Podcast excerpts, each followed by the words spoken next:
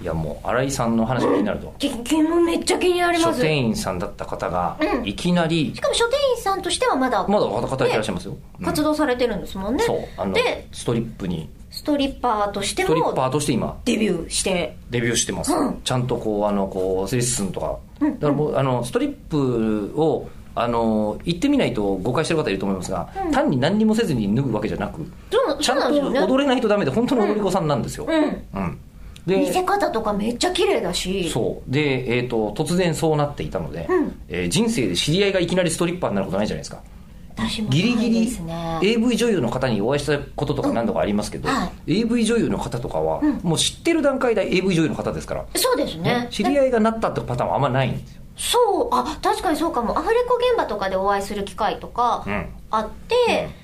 でもその時には確かに、うんその、えー、と AV 女優なんですっていう肩書きの状態で現場にいらっしゃるからことが多いですよね、はい転職ってあんま聞かないんですよ僕も初めて見た時からシミケンさんはシミケンさんでしたから、うんうんうんうん、そうですよねみたいな感じなんですけど、うんあのーえりこさんがその新井さんに大変興味があると、はいそれはどういう、えっと、どういうその思考を経て、んそこにこ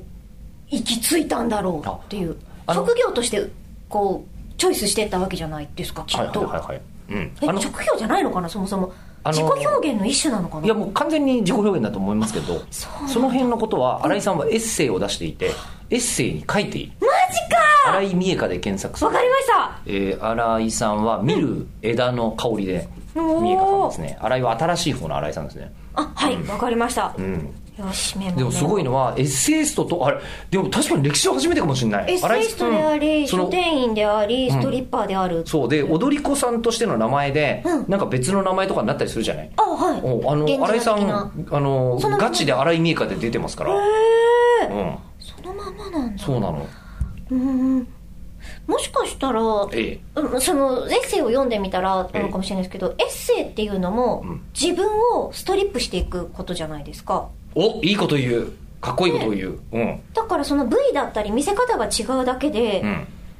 もしあかしでたらもそれはね思ったですよね、うんそれはあのーうんなんだろう本とか、うんえっ、とラジオとか、うんえっ、と落語とか、うんあの全部人にあんま相談しないで作るじゃない、うんそういうのが好きなんだなっていうのをね見てて思いました自ね分をそぎ落としていくっていうかそうそうそうでれを見せるそうなっんてでいすうのはよえもしかしたら根幹えがはいええ一緒なのかもしれなそして私あの元コミュ障アナウンサーが考案した「会話がしんどい人のための話し方聞き方の教科書」という本が出たんですけども、えー最近全裸でございまして